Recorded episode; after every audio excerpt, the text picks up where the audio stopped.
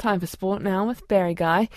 Barry, the Aussies are in town for a game of cricket. Kia ora, Charlotte. Yes, and they're excited about the smaller boundaries at New Zealand venues ahead of the T twenty series opener in Wellington tonight.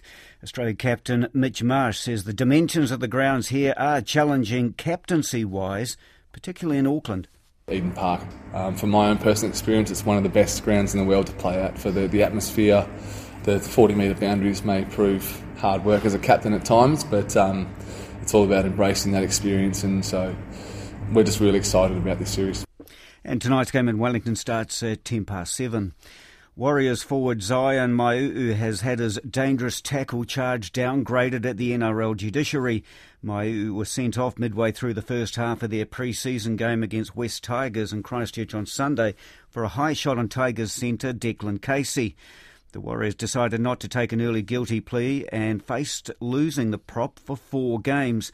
Mau'u was found guilty at the judiciary but was successful in having the charge downgraded to careless, resulting in a two-game ban, and the twenty-one-year-old will miss the opening two rounds against the Sharks and Storm. World Athletics is planning to introduce a new trial for measuring the long jump. A take-off zone will be used instead of the traditional wooden board, where a no-jump is called if the athlete's foot crosses the line. The jump will be measured from where the athlete's front foot takes off to where they land in the pit. The aim is to reduce the amount of no-jumps, which is seen as a turn-off for fans.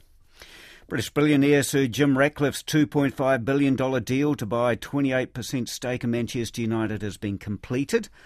German footballer Andreas Bremer, who scored the late penalty winner in the nineteen ninety World Cup final against Argentina, has died at the age of sixty-three following a heart attack.